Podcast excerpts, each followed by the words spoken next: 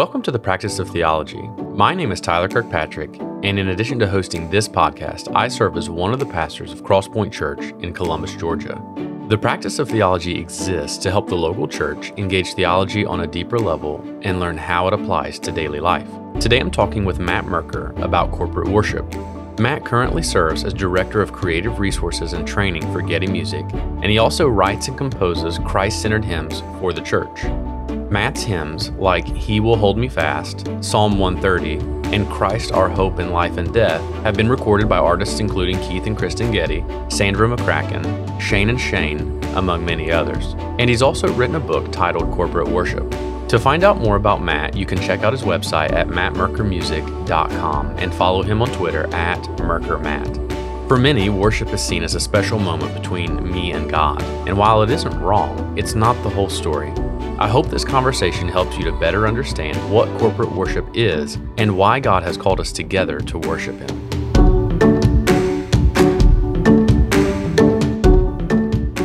All right, Matt. Well, thank you so much for being with me today. It's a joy to have you on the podcast, and I'm looking forward to this conversation about worship.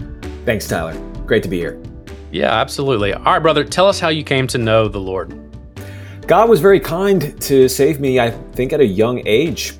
My parents taught me the gospel that we are all accountable to the God who has made us, um, that the only way to be right with God is through faith and repentance, trusting in the finished work of Christ, that He lived the perfect life uh, that we have never lived, and He died on the cross as a substitute for sinners and rose again to conquer sin and death. And whoever turns to Him in faith is forgiven and given eternal life. And that made sense to me by God's grace. Mm. At a mm. young age, I, I yeah. attended a church where the where the Bible was taught, and uh, I have had lots of uh, lessons to learn along the way, and the Lord has been patient with me and, yeah. and brought me to grow.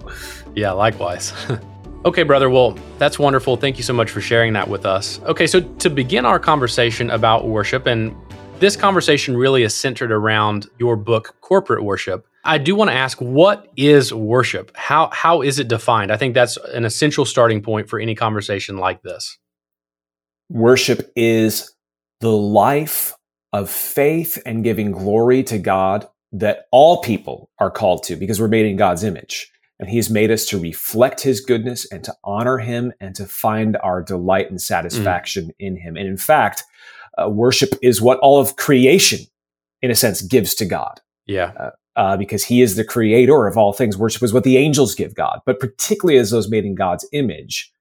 Uh, Paul says in Romans 12, because God has saved us in view of his mercies, we are to offer our whole bodies, our lives as a living mm-hmm. sacrifice, holy and pleasing to God. So worship is seeking to glorify God and honor him and obey him and serve him in every aspect of life. Yeah, amen. That's so that that's worship broadly speaking. It, there's so many terms in the Bible in, in Hebrew or in Greek yeah. that get translated into this concept of worship. Bow mm-hmm. down, serve, yep. kneel before, exalt, uh, magnify. Uh, but in English, the, the word comes from the idea of, of worthship, mm-hmm. showing that God is worthy through our words, through our thoughts, through our deeds. Yeah. Yeah. Amen. Amen.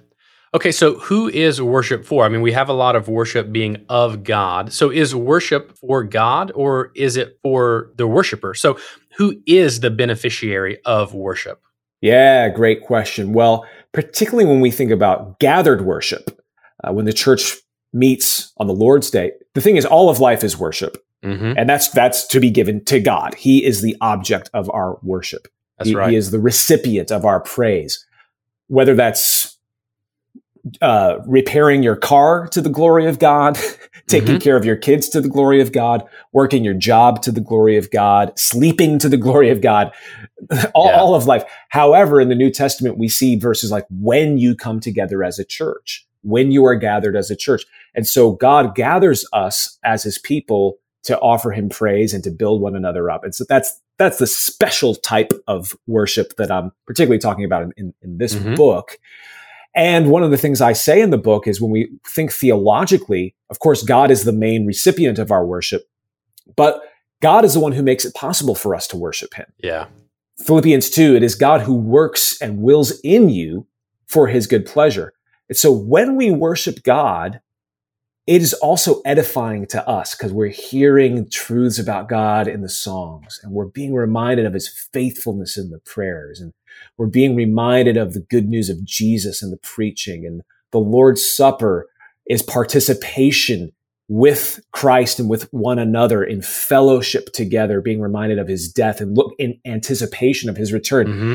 So much more I could say. And so, in a sense, worship is also for us. It's really for God, but it's also a gift of God for us because it is so nourishing. It is yeah. so comforting. It is so helpful to us as pilgrims who are in need of God's sustaining grace to gather to worship him. So that's, that's kind of the genius of worship as God has designed it. It's yeah. for his glory, but it's also for our good. Yeah, that's right. Well, and two, I mean, every major scenario, I mean, you think of like an Isaiah 6 or in the book of Revelation when you're around the throne and you get this beautiful picture of not only God being worshiped, but but you see the worship, right? You yes. you see the worship happening.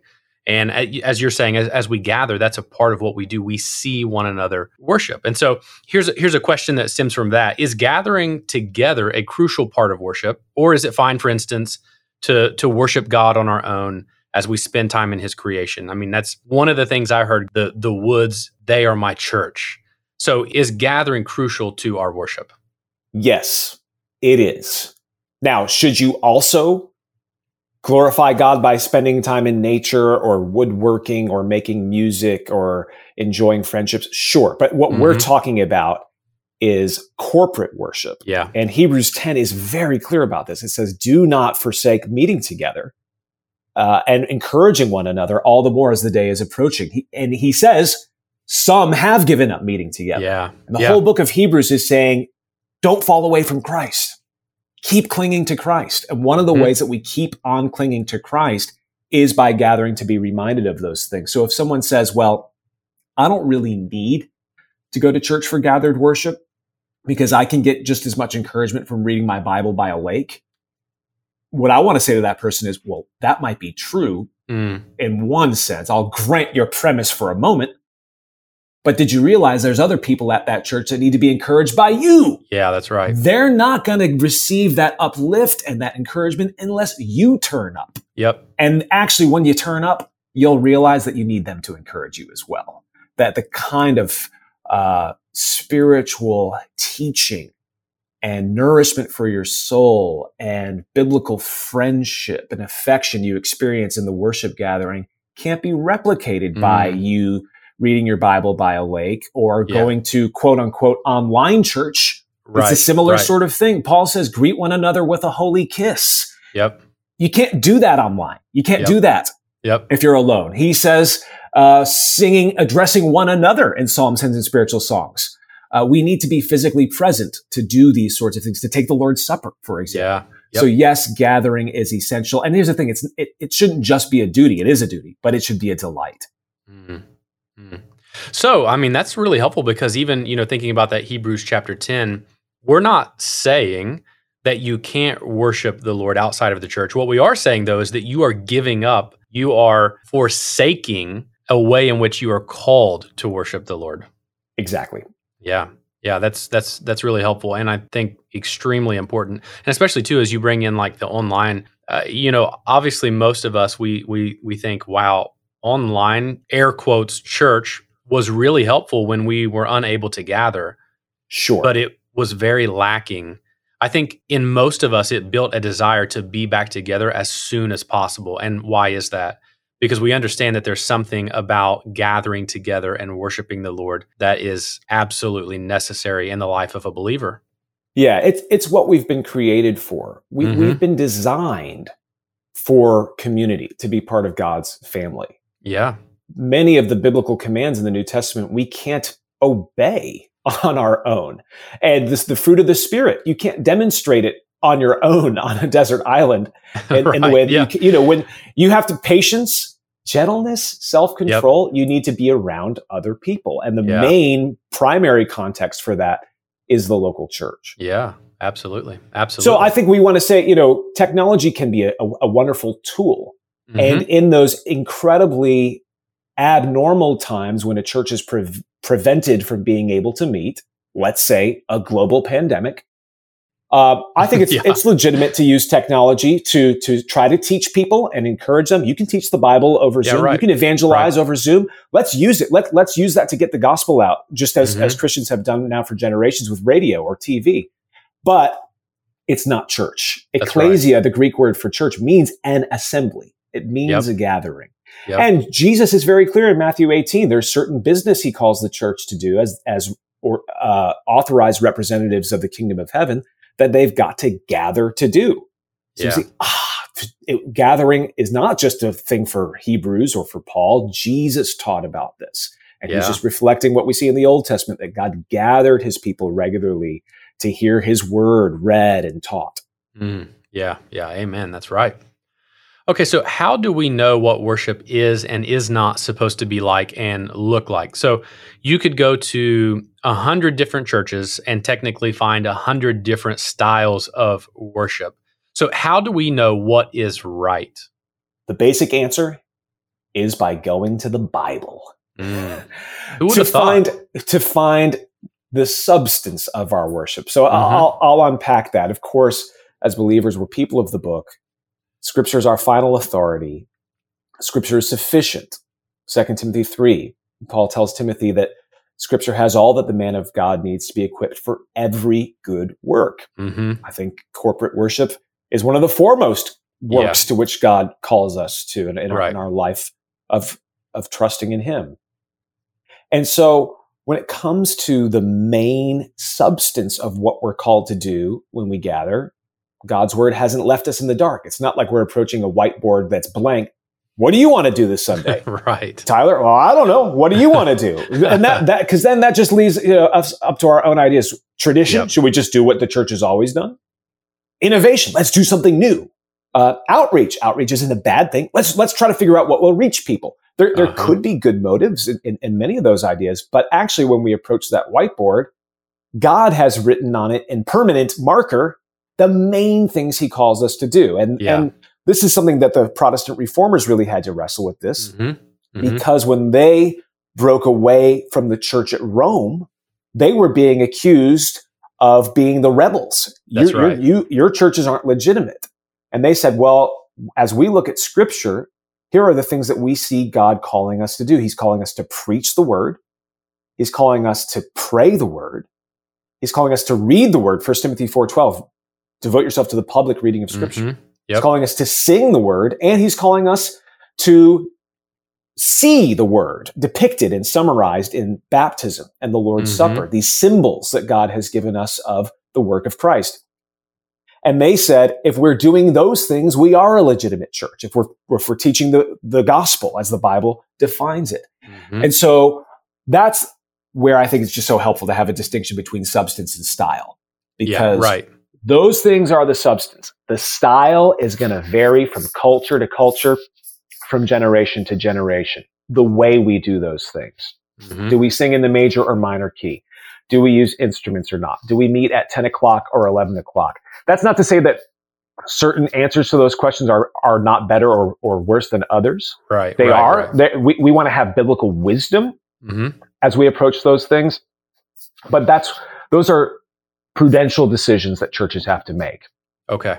Yeah, no, I think that's helpful. I grew up in a really small town and most church looked the same. No matter where you went, it was kind of the same model. You did the same things. Everyone was singing the same hymns. And to this day, I think most of those churches are probably still doing that same thing. Now, I don't think there's anything wrong or sinful about it, but it is really important to kind of think, okay, well, what, like you're saying, is the substance? What are the musts? And then what are the things that we have flexibility or freedom to do, you know, as it doesn't hinder our worship or point us into the wrong direction. And so I, I do think that that's really helpful. And I think that churches probably would do well to think through those things intentionally, at least probably like once a year. Like, what are the things that we're doing that are or are not beneficial? And, and just kind of be open to assessing yourself. I think that's really helpful and really healthy. Actually, I think it's quite freeing Mm, and liberating because if you're a pastor or if you serve in, in music or you, you're involved putting the, the services together in your church in some way, all you need to do is go online and you'll see a thousand ideas. Here's what you need to do Oh, to make yeah. your church service better.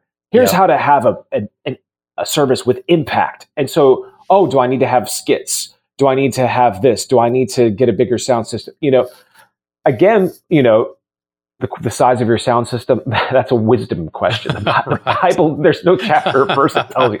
But the, the liberating thing is, God has, has told us in his word what we're to do when we gather. The main, again, these main, they're sometimes called the elements of worship. The elements, right.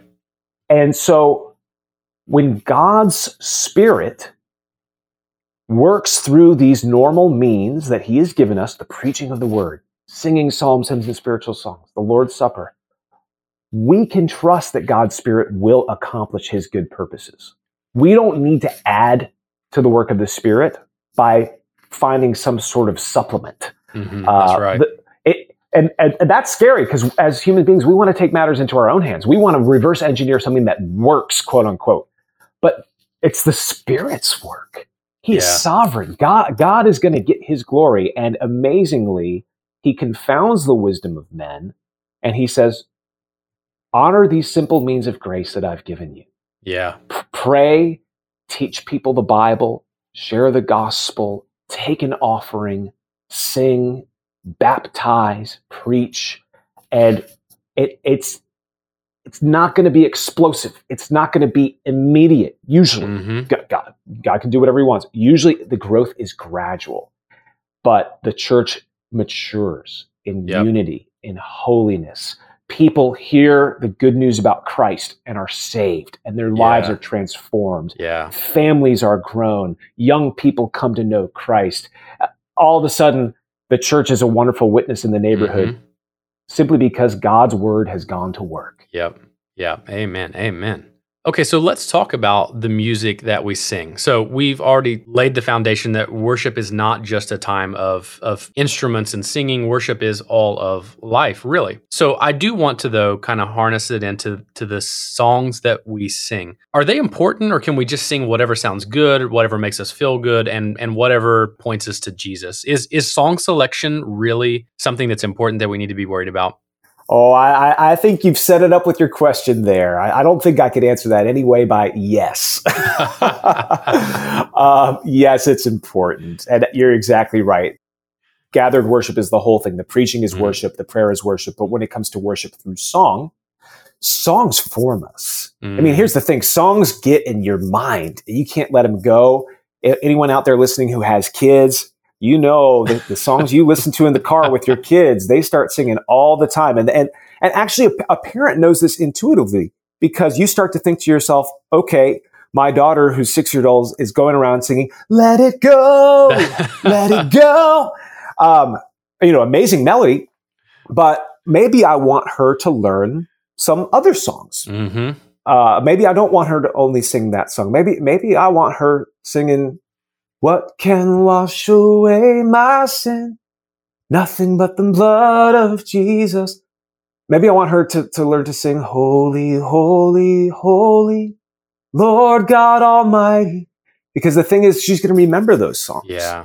And my prayer for her, again, I have to leave this to the Lord, mm. but my prayer for her is that when she's 15 years old or 25 years old, she'll remember that God is holy, holy, holy nothing can wash away our sins but the blood of Jesus. Yeah. And so yeah. if that's true in parenting, that's that's true in the local church as well. Songs teach. Mm-hmm. Uh, that's why Paul says in Colossians 3:16 that we should let the word of Christ dwell in us richly, teaching and admonishing one another with all wisdom, singing psalms, hymns, and spiritual songs. So actually, when you open your mouth in song in church, it's like God's seminary is in session. We're all simultaneously the students and the professors. That's right. We're learning these truths about God. That doesn't mean every song we sing needs to be long or dense or have old fashioned poetry.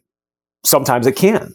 Mm-hmm. Uh, we can that we can sing short and simple songs and long and dense songs. I think a balanced diet is good, but we want to sing the sorts of sturdy biblical truths right. that help form and cultivate deep believers over time. Yeah, yeah. Amen. Amen. Well said. Well said. Okay, so when we think about ordering our worship service, is it important to have an order when we gather, or should we just kind of roll with it? Because it's one thing to have a particular style. Let's just say we all have the, the right elements, the right substance, and we differ in style. But when it comes to putting all of these things together to form a service, should we have some sort of order or are we free to just kind of roll with it and hope things land where they land? Or as some would say, we just kind of let the spirit lead?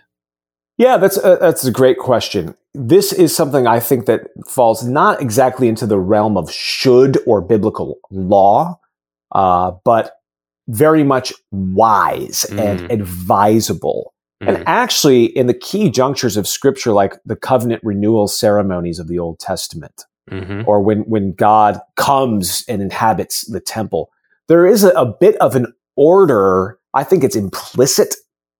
I, I think it's suggestive, but it tends to begin with God speaking to the people and addressing yeah. them. Then tends to come the people um, humbling themselves and acknowledging their sin or offering sacrifices, then usually moves to some sort of expression of thanks to God for his love endures forever, for his grace and his kindness.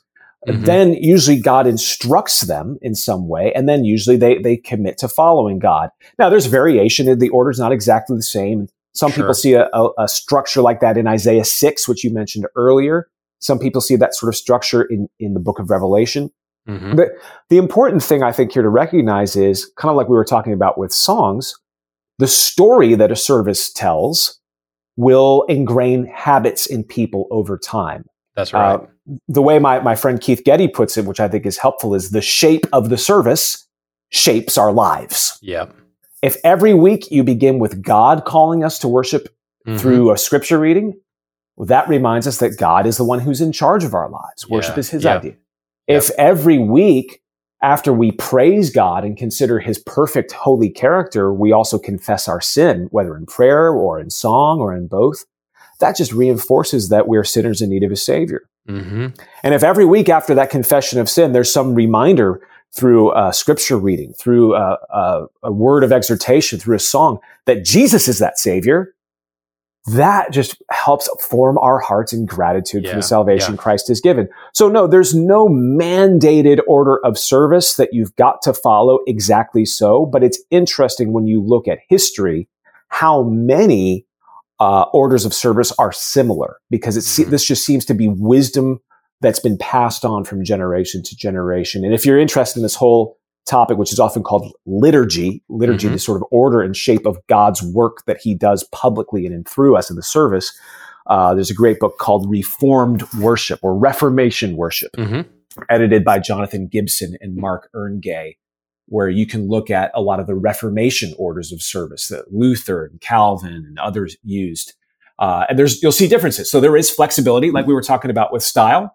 Uh, you know, there's allowances for for different ideas and, and for mm-hmm. cultural differences, but there's also a lot of similarity in the overall structure. So it's it's worth considering that. Yeah, yeah, yeah. That's helpful. Okay, so is worship, so we're thinking again of corporate worship, the gathering together to worship. Is it something that happens from the stage? Because I, you know, oftentimes I think we think there's a worship leader, there's someone who's reading, there's someone who's praying, there's someone who's preaching.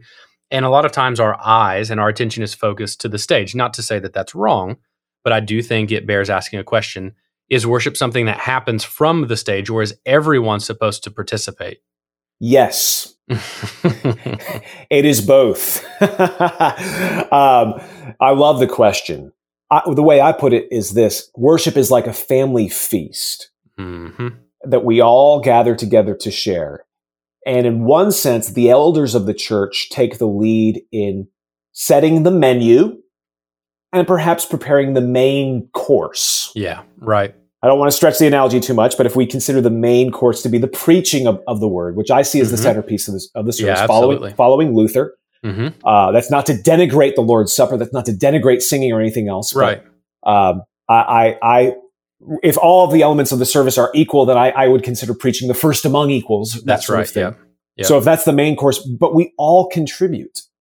Uh, we all it's it, so the elders prepare the menu, but it's really a potluck. We're mm-hmm. all coming with the different gifts the Lord has given us, and the action is everywhere. Yes, uh, a preacher is ministering to us from the pulpit. That's why so many churches have the pulpit front and center, elevated, right. because that that communicates symbolically the importance of the word. It's also why many churches have the table at, at the center because we're mm-hmm. we're gathering around the table to share the Lord's Supper. Yeah, which uh, depicts our union with Christ and one another. Um, but we're all singing. We're all opening our mouths to sing and addressing one another. Ephesians 5. We're saying amen to the prayers. I love it when churches have corporate prayers uh, mm-hmm. uh, where we're, we're all praying together. Even if one person is leading, he is leading on behalf or right. she is leading on behalf of the whole church. Mm-hmm. Uh, scripture readings can be done, I, I think, by, by any member of the church um, as, as a way of ministering to one mm-hmm. another. Yep. And then here's the thing is the, the service may have a formal beginning and end time, but it includes all the stuff before and after. It, it, you know, all the words of encouragement, praying for one another after a service, chatting with one another. Uh, that's all part of the ministry that we yeah. give a, as well. And so what I say is, no matter who you are, no matter what your role is, whether you have a formal role or not, you come to church not mainly as a consumer, but as a provider. Mm.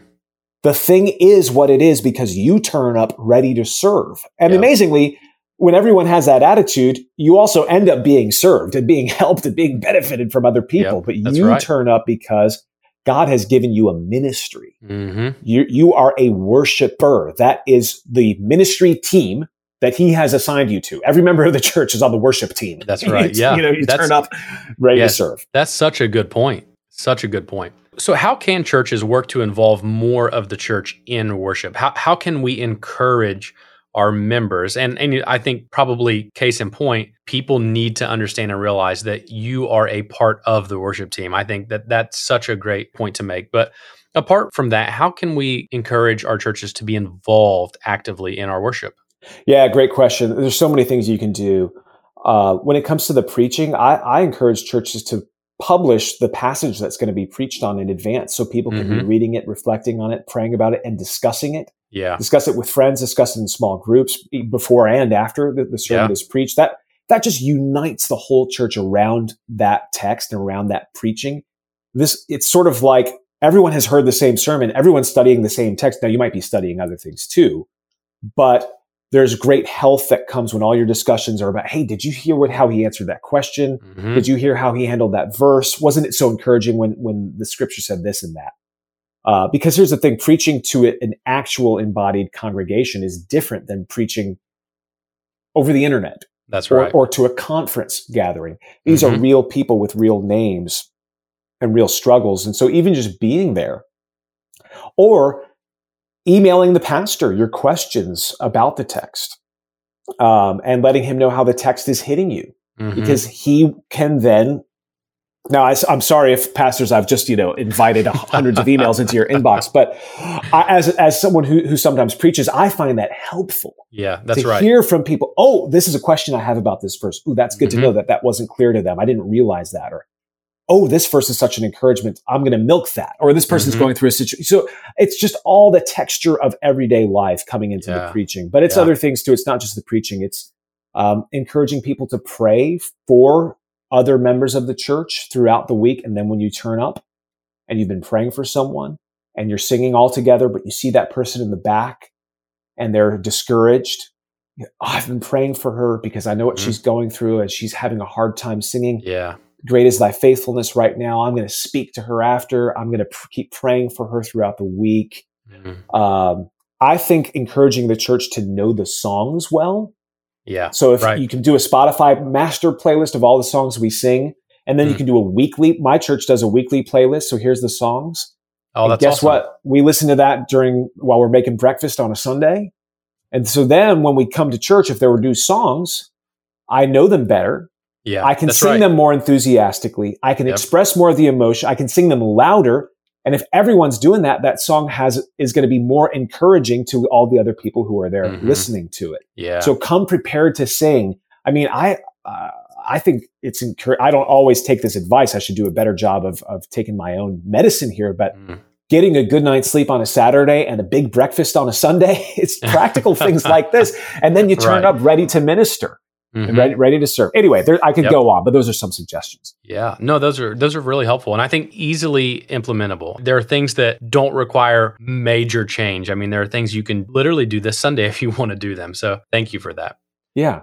Okay, so how might you encourage churches who feel like they don't have the means to have a great worship service? And the reason I say that, and you kind of mentioned it earlier, is you can get on the internet. Um, you know, I'm a pastor, and so my Facebook feed a lot of times will include things like a man standing in front of a soundboard with 15 steps for having better worship. And so I think that this really is kind of a challenge that we face as pastors in thinking, okay, do we have good worship? Do we have this? We, we, we need these things. So, how would you encourage churches who just feel like they don't have great worship? Uh, that's a great question, Tyler. Of course, the theological foundation is the quality of our worship has much more to do with the condition of our hearts. Amen. Than the level of production of the of the music. Yeah, that's um, right. So, is it possible to have false worship? Yes. It is possible to worship false gods, to have false teaching. Uh, so, you, sure, you know, if, if you're teaching the wrong things, if you're singing the wrong things, that is false worship. Is it possible to have true worship that is unhealthy? Yes, I, I think it is. Mm-hmm. Even if everything said in the service is true, if it's not wise, if it's not well thought through, if, if the songs may say true things, but they're not teaching very much of substance about the Lord. Sure, you know, it, it, that might be an example of unhealthy worship. But mm-hmm. Here's the thing the Holy Spirit has given us all that we need to honor Him. He's yeah. given us His Word, He's given us gifts we see in Ephesians 4 of pastors and teachers and evangelists. Um, he's given us baptism and the, and the Lord's Supper. So that means that whether your budget for your music team or your sound system is a hundred bucks or a million bucks, it doesn't on one level theologically matter. Yeah. Now, of right. course, we want to be wise. Yeah. We want to arrange the music well, mm-hmm. and we mm-hmm. want to use technology and sound systems well to the glory mm-hmm. of God to enhance and support the congregation's involvement. Yeah, that's right. Um, so what I would say is don't worry too much about having slick production. Um, if all you have is a piano or a guitar, encourage your pianist and guitarist to play with excellence. Mm. I do not think sloppiness honors the Lord, but excellence for them, which may not be the same as what you hear on a YouTube video of some mm-hmm. quote unquote worship ministry. Right. You know, right. Wh- whoever the Lord has given you that can accompany the singing. First off, we don't need musical accompaniment. It can help a lot but you can just sing, sing unto the Lord. Yep. Sing a cappella. Uh, again, if you're going to do that, it helps to have someone whom the Lord has blessed with a good voice to lead. even, even if you don't have that, yep. the Lord can still be pleased with our worship. Uh, mm-hmm. He's pleased with our worship not because of how slick it is or how professional it is, but because we offer it in and through Christ, that's right. perfect worshiper. Yeah. So once you understand union with Christ, and that's what makes our worship acceptable, that's so freeing. Mm. And then, sure, learn everything you can. If your soundboard is old and doesn't work that great, take a class at the community college and learn how to use it to the best of your ability mm-hmm. so that it's not distracting, yeah. so that you can equip your church to sing better. Mm-hmm. If you've got one guy who's 18 years old, who's a strong believer, but not a great guitar player, can you afford 500 bucks out of the church's budget to get him 10 lessons? Give him 10 lessons, pay for it from the church's budget so that when he gets up, he can support the singing back. Sure, there are things, really simple things you can do yeah. uh, that are beneficial, but are not strictly necessary. Uh, but you know, I, I also think you can. It is legitimate if you feel like the singing in your church is weak to pray that the Lord would make it better and to find simple, affordable, practical yep. ways of helping and equipping your church to sing right. more and more. And honestly, dropping the instruments out is one of the best ways to do that, just so that yeah, people can go. hear one another's voices. Yep. Uh, now that sounds better if you sing harmony parts. Uh, so if you can teach them some harmony parts in some way, that it'll, it'll work better. Uh-huh. Uh, but you know, whoever's leading the singing, I, I think so here, uh, sorry, I'm giving a long answer. No, this is helpful. You've asked me on something good. I'm passionate about. Two, so two very practical things. Number one, if the person leading leads in an inviting way, mm. which means they must embrace the ministry of awkwardness. Yeah, yeah. By which I mean, if you smile real big and take an obvious breath before you want everyone to start singing with you. So you're maybe you're playing the guitar and you're you're doing an introduction, and then you're about to sing "Come Thou Fount," and you go, "Come Thou Fount." You know, you, you just make it so obvious. Everybody I want you to sees. sing right now. This Yes. is our moment. This is our moment. It just helps people sing with Yeah. confidence. Oh, that's right. Uh, now, I'm not. I'm being slight, slightly hyperbolic in the way I'm Mhm. saying that, but it's that's much better than sort of looking down, looking at a music stand, right. not being that confident, and just hoping people will get it. You have to lead them. Yes. It's good to step out boldly and lead people with a big smile. Mm. Second thing, all across denominations, across musical styles. Uh, talking ab- about Keith Getty, this is something he and I have discussed a lot. Keith has had the opportunity to visit so many different churches around the world. And the, his big observation, which I would agree with, is the churches where the senior pastor loves to sing and himself sings loudly Yeah.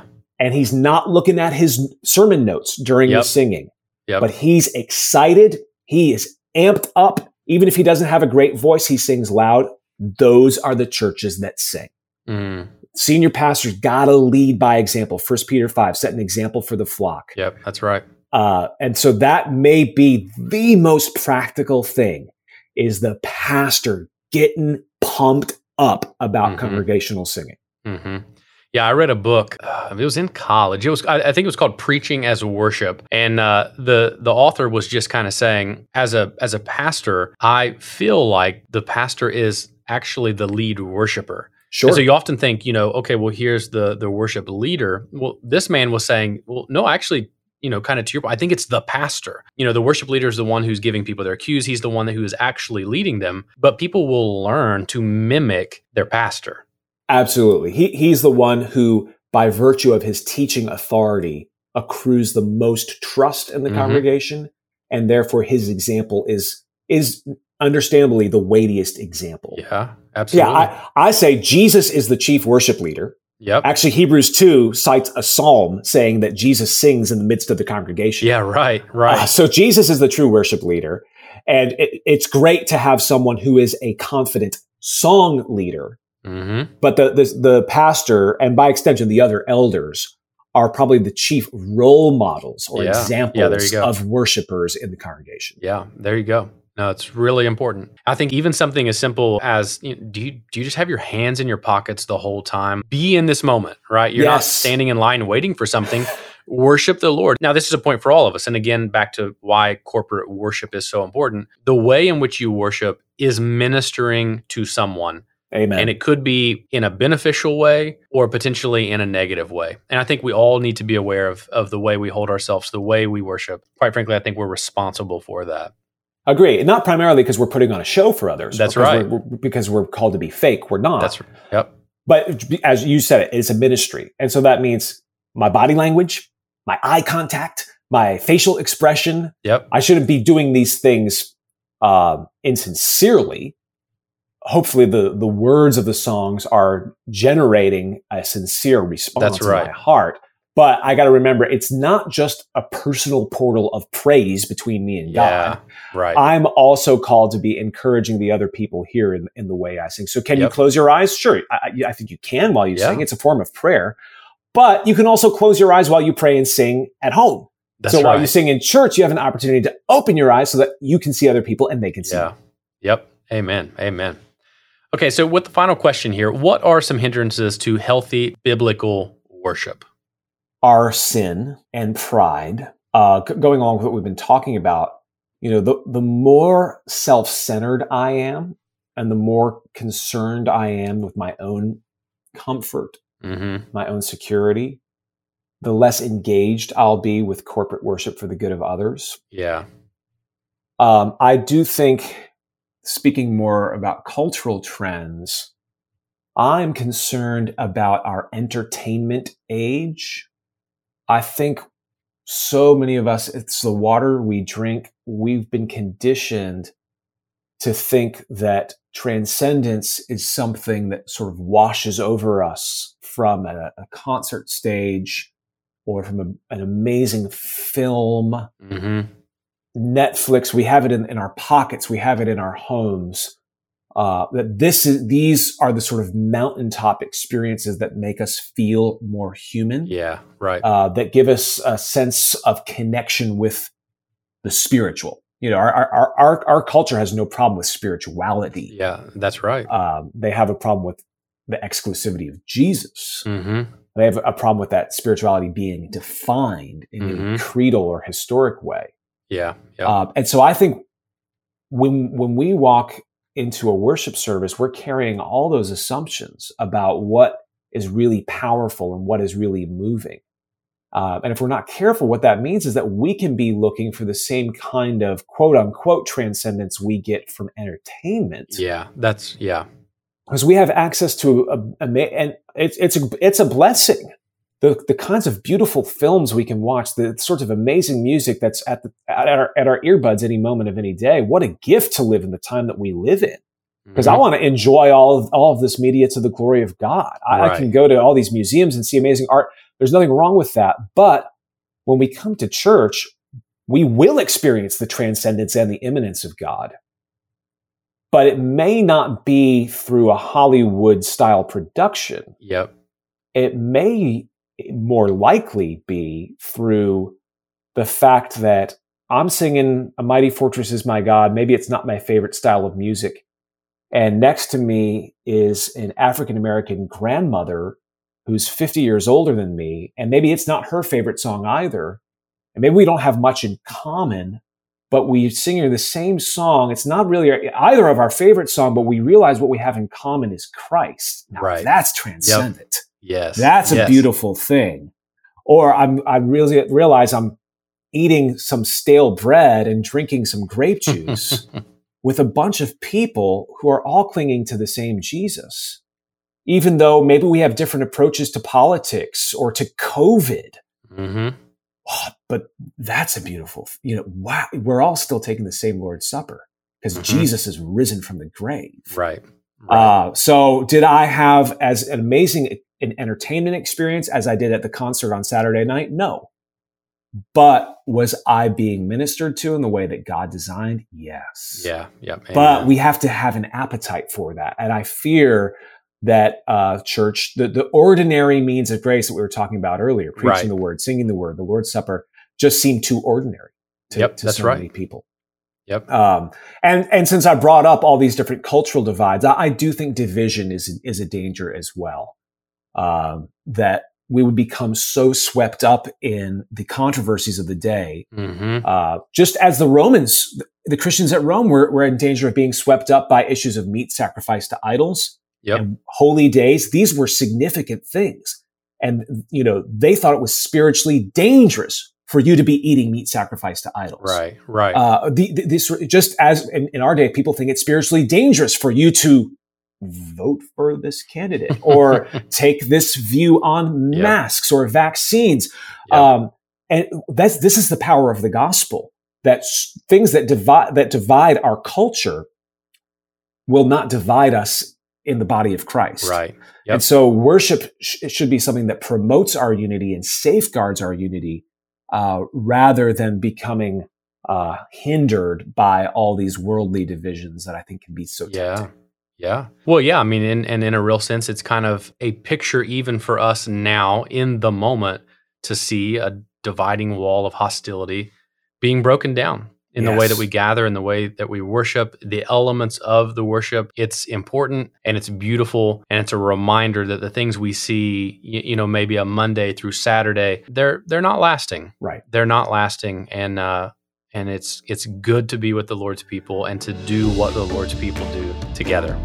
Which, by the way, is a foretaste of eternity. That's it. It is a taste of what we will be doing in the new creation. Mhm. And, and so every week when we gather, it is a dress rehearsal for eternal corporate worship. That's right. That's right. Amen. Amen. Well, Matt, I have uh, I've enjoyed this conversation. Thank you so much, brother. You're just you- you're very sharp, and I just appreciate not only your sharpness but your desire and your passion to see churches worship the Lord in spirit and truth and according to God's word. And so, thank you for helping us to do that with the moments that we've had together. Thanks, Tyler. It's been a pleasure talking to you. Love what you're doing with the podcast. Keep it up, brother. Great to be here. If you've enjoyed this episode, you can help others find and be encouraged by this content by leaving a rating and review wherever you're listening.